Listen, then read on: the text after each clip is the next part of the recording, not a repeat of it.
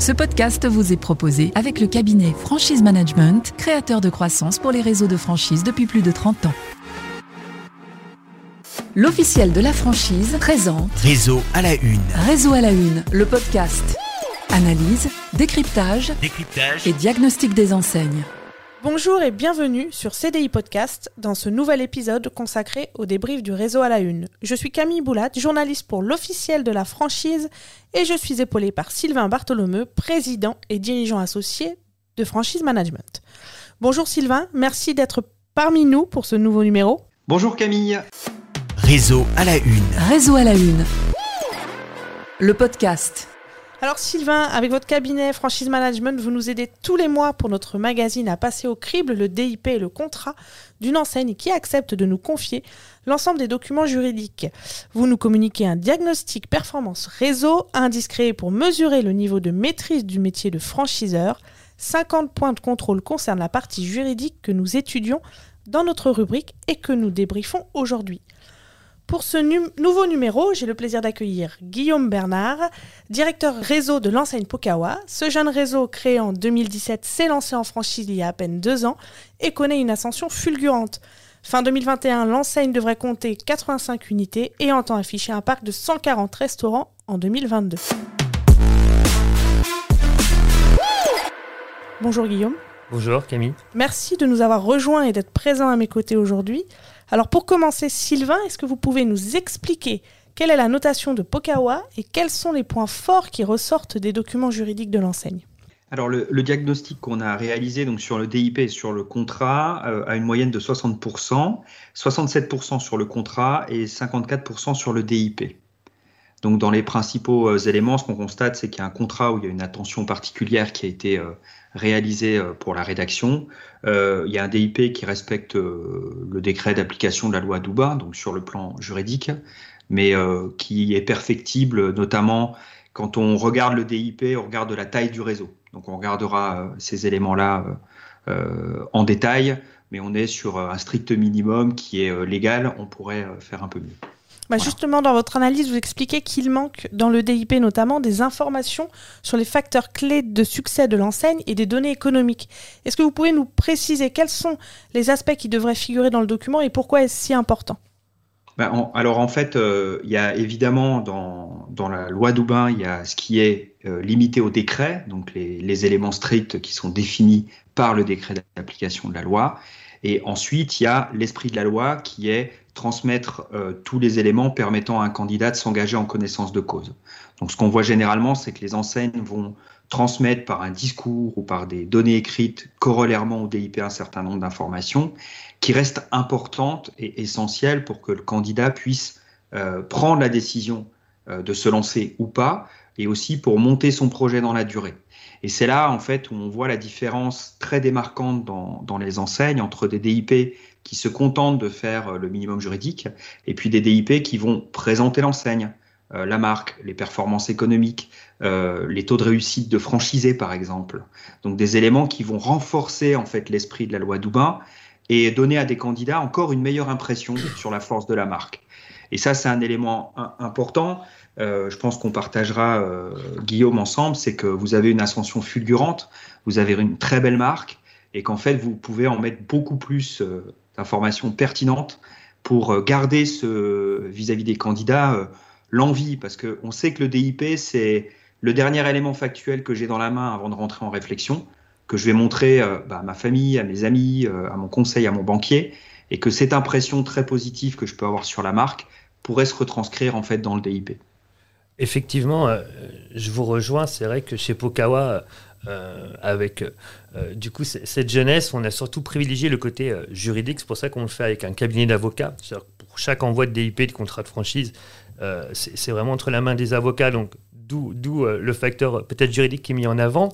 C'est vrai que par écrit dans le DIP, on n'a pas forcément mis euh, euh, toutes les informations, comme vous dites, euh, sur le côté plus aspect commercial de la marque. Et c'est vrai que c'est souvent plutôt l'objet lors de rencontres avec, avec les candidats, où là, on partage beaucoup plus d'informations, on leur montre beaucoup plus des outils, type un extranet que l'on a mis en place pour une aussi jeune franchise que la nôtre. C'était plutôt, et c'est déjà un très bon outil.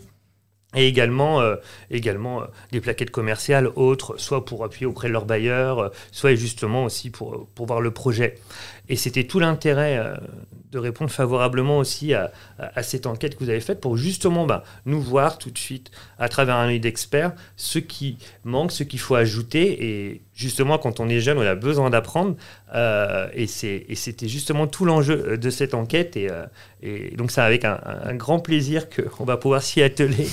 Et je vous donne du coup rendez-vous l'année prochaine pour voir si on aurait été un bon élève.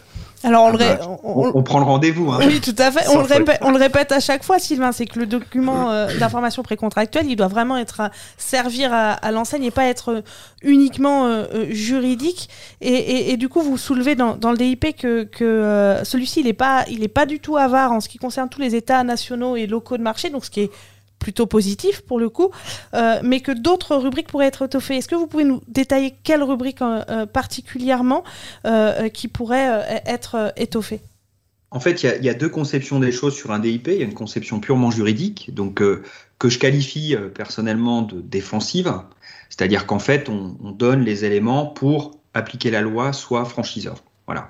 Et puis après, il y a une autre conception qui est plus offensive. Quand on est un bon réseau, euh, serein et sûr de son modèle, c'est d'aller plus loin que de se contenter du strict minimum de la loi. Et donc de permettre aux au euh, candidats euh, de faire un bon usage du DIP, de l'utiliser pour pouvoir réaliser son étude de marché, faire son prévisionnel, comparer les enseignes s'il est en train de regarder plusieurs enseignes et se dire est-ce que c'est vraiment celle-ci, compte tenu de l'ADN, des valeurs du réseau, etc., que je vais choisir plutôt qu'une autre. Ça, c'est la bonne, pour moi, c'est le bon usage et c'est vraiment l'esprit de la loi. Quand on lit la loi, c'est l'esprit de la loi. Exemple sur l'état général de marché, conception euh, plutôt défensive, je mets un état général, je mets un état local et point barre. Et donc, je me retrouve avec une centaine de pages, suivant euh, les sociétés de géomarketing, ça peut être plus long. Et euh, en tant que candidat, ben, en fait, je ne le lis pas. Vraiment. C'est ça la réalité, malheureusement quand je vois les taux de lecture des DIP euh, versus les taux de signature de contrat, des fois, euh, ça peut me faire un peu peur. Mais bon, quand les concepts sont bons et les pilotes sont bons, ça marche. Mais en tout cas, comment je fais usage de ces données-là, c'est vraiment l'élément essentiel. Donc derrière, c'est quelle méthodologie j'utilise, qu'est-ce qui est important à comprendre, à lire, et qu'est-ce qui est secondaire, qui peut être derrière remis à un candidat si vraiment il souhaite approfondir. Donc de passer d'un état euh, général de 100 pages plus un état local de 40 pages que je ne saurais pas utiliser, ben, en fait, dans le DIP, je vais faire un état général et puis aussi une pédagogie, une méthodologie, comment utiliser ces données-là pour faire ma propre étude de marché. Et ça, c'est la différence entre un agrégat de documents et puis un DIP qui devient un outil d'aide à la décision. Effectivement, alors c'est vrai que je, reviens sur un point qui est le, le, taux de transformation entre le DIP euh, jusqu'au contrat de franchise. C'est vrai que chez Pokawa, du coup, on est largement supérieur à 90%. Euh, donc forcément, c'est vrai que ça nous a jamais mis non plus en alerte en disant peut-être qu'on a un, DIP qui est, euh, qui, défectueux et qui est peut-être manquant sur, sur, plusieurs données attractives. Et euh, si justement derrière on aurait eu ces contrats qui, qui n'auraient pas été signés. donc forcément, moi ça m'a pour le coup jamais alerté. C'est vrai mhm. que je rejoins euh, à chaque fois, donc nous, on y intègre une étude locale de marché forcément très complète, qui est parfois assez technique, effectivement. Mais c'est vrai qu'on a aussi, nous, derrière, des prestataires euh, que l'on met en lien avec, euh, avec les candidats à la franchise. Donc parfois même dès le début, hein, sur la sélection des candidats, on, sous-traite avec, avec des sociétés parce que le rythme était grand. C'était aussi avant que j'arrive. Moi, ça fait 17 mois que je suis chez Pokawa. et une autre partie qui est sur les locaux sur l'emplacement. On travaille avec la société euh, globale, c'est trois partenaires qui, font toute la France, qui travaillent déjà pour nous, nos succursales. C'est-à-dire qu'en fait aussi, on veut toujours mettre à disposition bah, tous les prestataires qui ont travaillé nous et dont on est fier et content. Euh, et donc forcément, ils apportent aussi bah, leur expertise. Ils connaissent aussi Pokawa, qu'est-ce qui est nécessaire à un local euh, euh, pour, pouvoir mettre en avant notre concept. Et forcément, ça y amène à chaque fois, j'ai envie de dire, des échanges oraux, et, certes, donc pas écrits, euh, mais en tout cas qui entourent le candidat. Moi, ma volonté aussi, c'est pas arriver à faire du sur-mesure, mais en tout cas, chaque candidat est aussi différent, avec son expérience différente, son vécu différent. Parfois, ils sont, c'est leur première vers l'entrepreneuriat et parfois ils sont à leur 20e restaurant et ils, ont déjà rentré quatre franchises. Alors parfois, nous, on va être là euh, sur la première. Parfois, euh, du coup, euh, ils sont déjà leur deuxième ou troisième point de vente. Donc forcément, il y a des besoins différents. Moi, l'idée, c'est de toujours apporter un maximum de réponses et j'ai toujours la même phrase. Attention, il faut bien lire les DIP. Il faut qu'il n'y ait aucune question qui reste en suspens. Je suis là pour y répondre. Je pense qu'en tout cas, euh, là-dessus, euh, je, fais en tout cas mon maximum pour, pour, répondre à chaque fois à toutes les questions. Et nous, on, ne cherche pas à, coincer le candidat pour générer une déception. D'ailleurs, on le voit, hein, souvent on met quand même en avant la satisfaction de nos franchisés, parce que mmh. justement, ils ont eu en amont cette perception qu'on n'était pas là pour les piéger, mais avant tout pour accompagner, expliquer c'est quoi Pokawa, notre concept, qu'il évolue aussi très vite. Donc c'est pour ça que je leur dis toujours, faut, faut, faut savoir aimer euh, le changement, le dynamisme, parce que Pokawa, ça va très très très vite euh, sur une gamme de produits, sur autres. Et donc j'essaye toujours de leur expliquer ça. Donc c'est vrai que c'est un peu à l'image de notre euh, produit, le poké, une culture orale, hein, un peu comme dans les îles, on peut dire, et, voilà, et d'échange. Mais, mais effectivement, je pense qu'il faut que j'arrive à trouver un moyen de retranscrire au maximum cela par écrit. Exactement, en fait, euh, quand vous dites par exemple la satisfaction des franchisés, c'est un, argument factuel aujourd'hui. Euh, c'est une réalité et c'est une réalité qui, euh, quand elle est dans un DIP, est intéressante. Parce que déjà, vous passez de l'oral à l'écrit, vous l'avez posé. Quand vous posez la notion d'un savoir-faire qui évolue et de la nécessité d'être innovant soi-même et donc d'être agile, euh, c'est un élément euh, dans le profil et dans les attendus que vous avez vis-à-vis de vos franchisés qui peut être transcrit dans un DIP. Moi, régulièrement dans des DIP, je vois bah, les attendus en termes de profil de candidat. Ça permet au candidat, quand il relit ça à tête reposée, de se dire ouais, c'est bien ça que je veux faire ou finalement, euh, j'ai pas envie de faire ça. Et souvent, en fait, c'est tout à fait normal parce que il y a des phases dans le développement d'un réseau. Il y a une phase un peu artisanale où on a pas mal d'éléments qu'on va mettre à l'oral. Puis il y a une phase où on va essayer plutôt d'industrialiser, de poser les choses, où là, on a une V2 sur, euh, sur le DIP, et je pense que vous en êtes euh, à ce stade, en fait. En quoi c'est très important de passer de, de, tout ce qui peut être dit à l'oral et que tout ça soit matérialisé par écrit? Parce que c'est vrai que c'est quelque chose qui, qui, qui, revient souvent et, et, que vous mettez euh, en avant. En quoi c'est essentiel? Ça protège à la fois le franchiseur et le futur franchisé? Enfin voilà, quel est, quels sont les, les, les, aspects essentiels? les, les, paroles s'envolent, les écrits restent. Mm. C'est ça la réalité. C'est que euh, on peut avoir dit plein de choses en fait à un candidat, mais le problème c'est que si demain ça se passe mal, ça peut arriver. Mhm. Malheureusement, dans les bons réseaux, il y a des taux d'échec qui sont extrêmement faibles, mais par contre, l'échec consomme énormément de ressources pour tout le monde, pour le franchiseur et pour le franchisé, et aussi euh, en, en collatéral pour l'ensemble des franchisés qui vont se dire mince, il y a, y a une casse.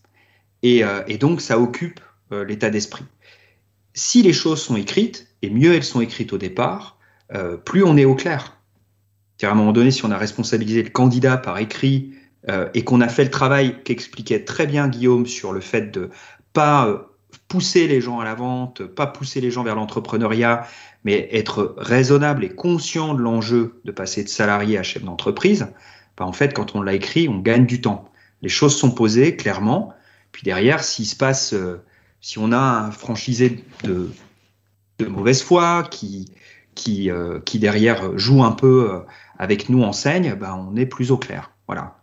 Et pour le candidat, les choses sont écrites, elles sont posées. Euh, ça permet de prendre une décision plus rapide.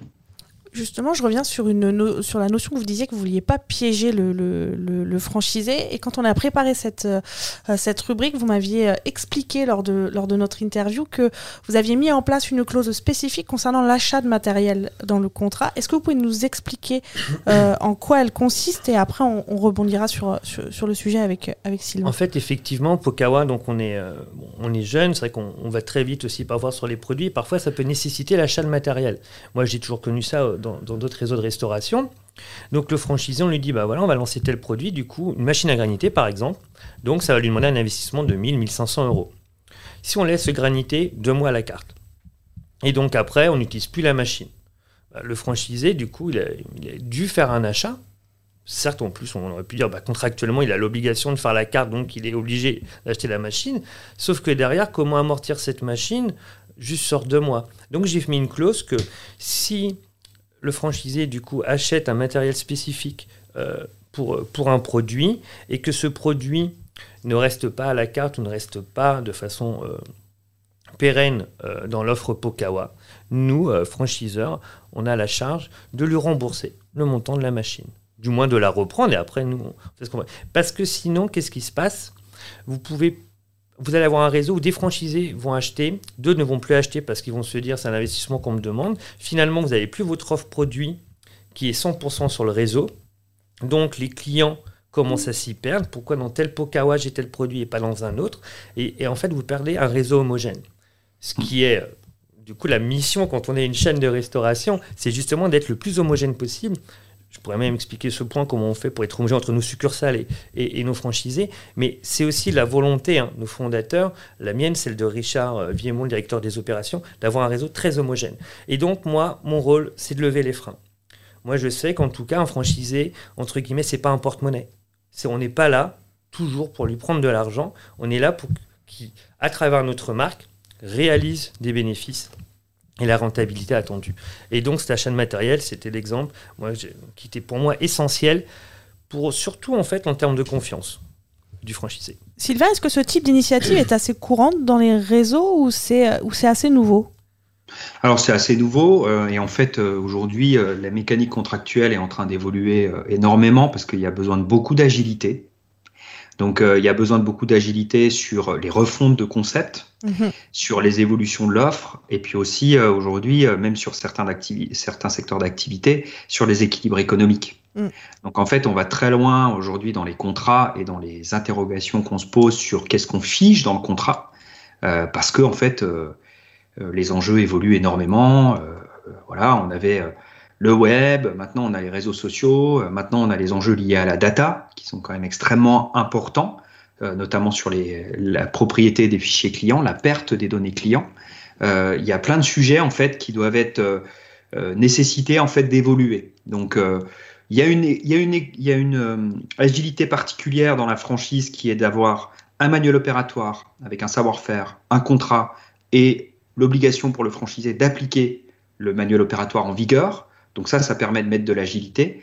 Mais effectivement, je partage sur certains sujets c'est bien de les contractualiser et de, et de pousser jusqu'à en faire une clause.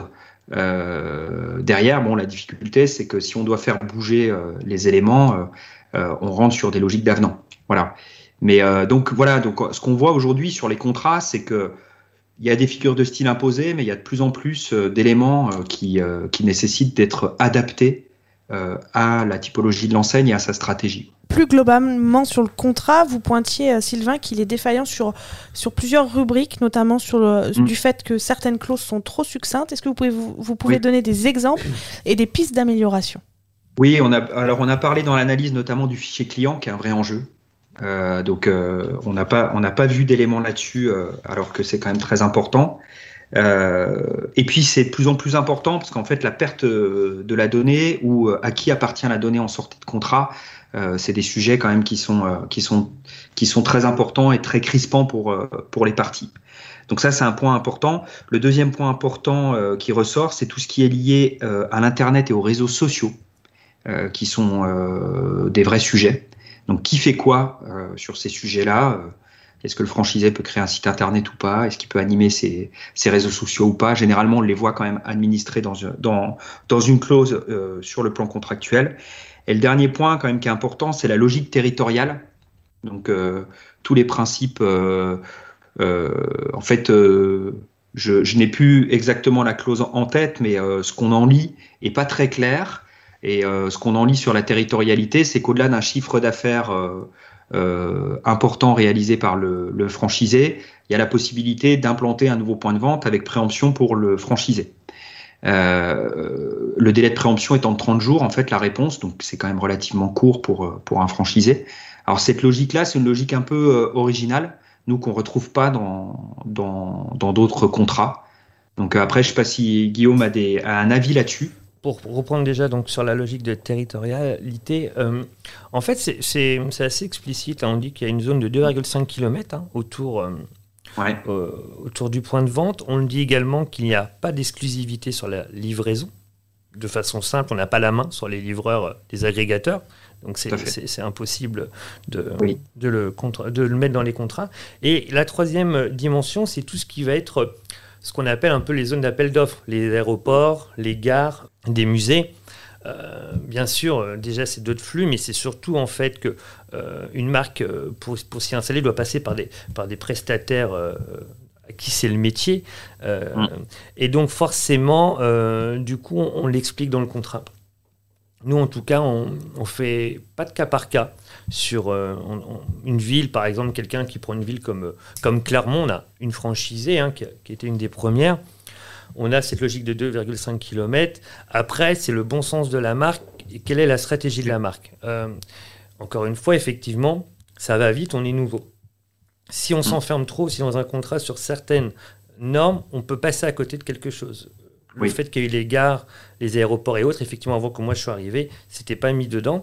Et c'est quelque chose de très important. Demain, on peut avoir un franchisé à Lyon, mais pour exploiter Lyon par Dieu, il ne pourra pas le faire. Mais on pourrait être bloqué par le contrat et donc euh, ça serait compliqué. Après, la logique de Pokawa, c'est laquelle? C'est donc d'être le leader français et donc de faire un maillage territorial très fort. Il n'y a aucune envie pour Pokawa de plutôt euh, prendre un deuxième franchisé pour le mettre très proche d'un autre, alors qu'on préfère lui donner une autre zone où il va amener la marque. Il y a des exemples hein, de, franchises où à un moment donné, aller mettre tous les 500 mètres, 1 euh, km, on sait que ça ne fonctionne pas.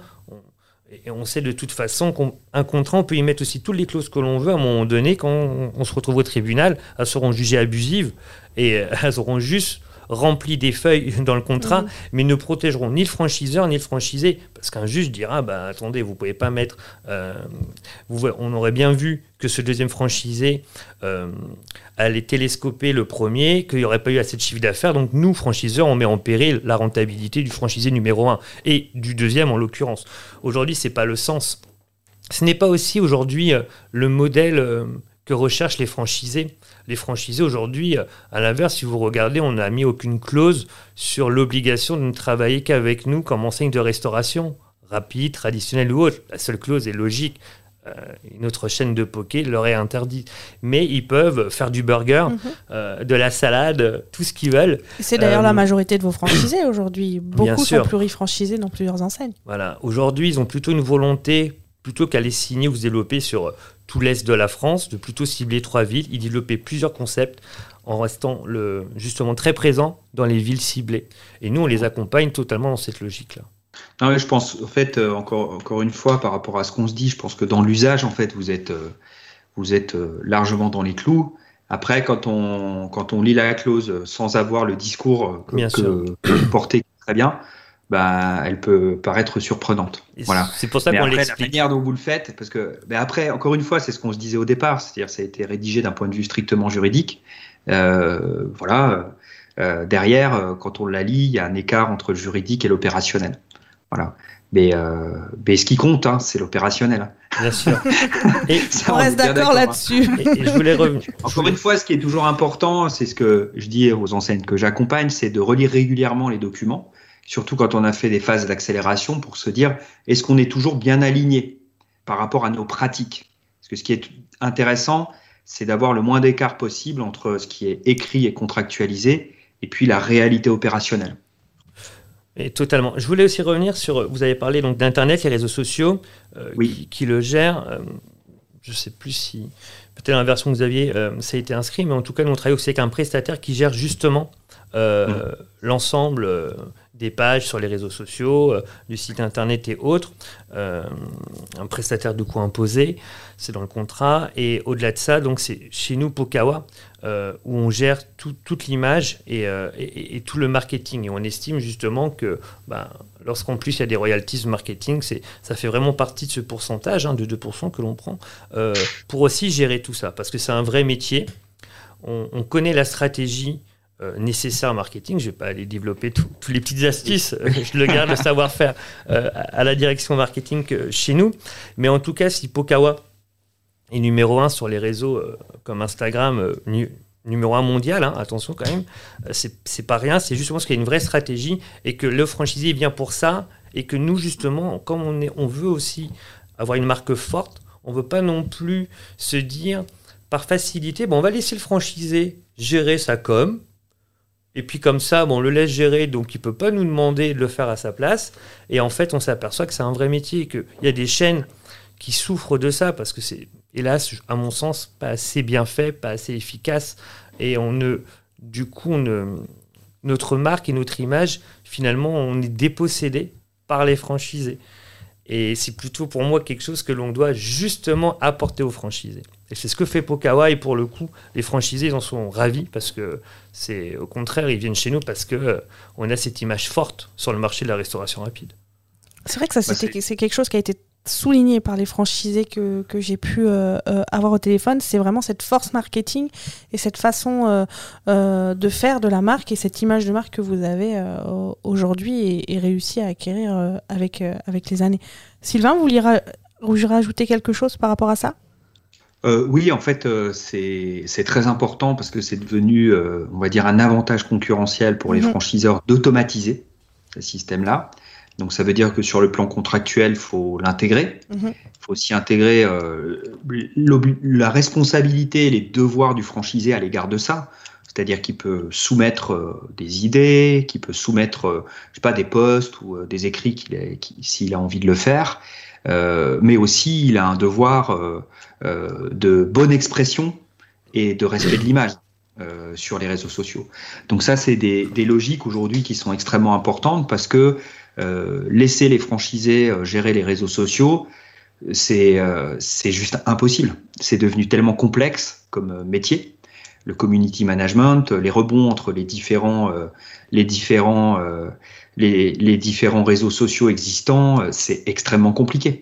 Donc c'est un métier à part entière qui relève aujourd'hui du franchiseur. Et en fait, plus ça devient complexe, plus les environnements deviennent complexes, plus le franchiseur doit, doit traiter. Donc euh, ça fait la différence sur pas mal d'enseignes, notamment euh, voilà Pokawa. Aujourd'hui, euh, les marques qu'on voit qui sont très très visibles sur les réseaux sociaux avec une, une grande communauté, c'est que c'est internalisé. Mais je, je, fais quand même, je rebondis parce que moi je vois quand même plusieurs franchisés qui pour d'autres marques prennent eux-mêmes justement des community managers, tout ça parce que justement ils voient qu'il y a une vraie défaillance chez ah d'autres marques. à l'inverse, chez Pokawa, nous c'est 9 personnes en interne au marketing, c'est euh, un agent de presse, c'est deux sociétés euh, euh, de communication, c'est vraiment notre, notre, fer de lance, mais c'est des moyens colossaux que l'on met vraiment. Ça a toujours été aussi l'envie des fondateurs dès le début. Mm-hmm. Et en fait, c'est là aussi où nous, les 2%, 2 marketing, comme je le dis souvent aux candidats, j'ai aucun souci pour les justifier parce qu'on fait même plus. Et même des lancements pour des franchisés, quand on voit que ça peut être légèrement timide, parce qu'il y a déjà de la concurrence de poké, par exemple, ou qu'on est sur une saison ou de vacances ou autre, mais en tout cas que c'est timide, nous on n'attend pas chez Pokawa, on va tout de suite mettre un budget pub à, notre charge qu'on va même pas refacturer aux franchisés. Mais ça, c'est aussi l'ADN chez Pokawa, c'est aussi la volonté des fondateurs. Parce que comme on le dit, un franchisé, ça s'accompagne, c'est pas juste un porte-monnaie. Il faut toujours aussi être là auprès d'eux. Et c'est, je pense, pour ça aussi qu'on fonctionne bien chez Pokawa et qu'il y a un taux de satisfaction pour le moment, et je fais tout pour que ça dure, euh, satisfait parce qu'on euh, on met tous ces moyens-là. La donne est en train de changer, selon vous, euh, Sylvain, dans les réseaux sur cette, sur cette thématique ou, ou pas la, donne qui n'a pas changé et qui est en train d'accélérer, c'est la nécessité d'être toujours agile. Mhm. Et moi, je me souviens, il y a début des années 2000, c'était le e-commerce. Et qu'est-ce qu'on voyait? On voyait des franchisés en train de bricoler des sites de e-commerce. Mhm. Et je me souviens d'un réseau que j'avais accompagné où le site de e-commerce développé par un franchisé faisait plus de chiffres que le franchiseur. Donc là, ça posait des vrais problèmes parce qu'en fait, tous les autres franchisés, au lieu de regarder le franchiseur, ils regardaient le franchisé qui avait créé le site. Donc en fait, cette agilité dans un réseau pour défendre l'intérêt général et pour défendre la marque, c'est essentiel, mais en fait, c'est de plus en plus rapide. Et donc, ça pose la question euh, pour le franchiseur de toujours s'intéresser, de challenger le concept, le métier du franchisé, mais aussi lui-même de remettre en question systématiquement ses positions.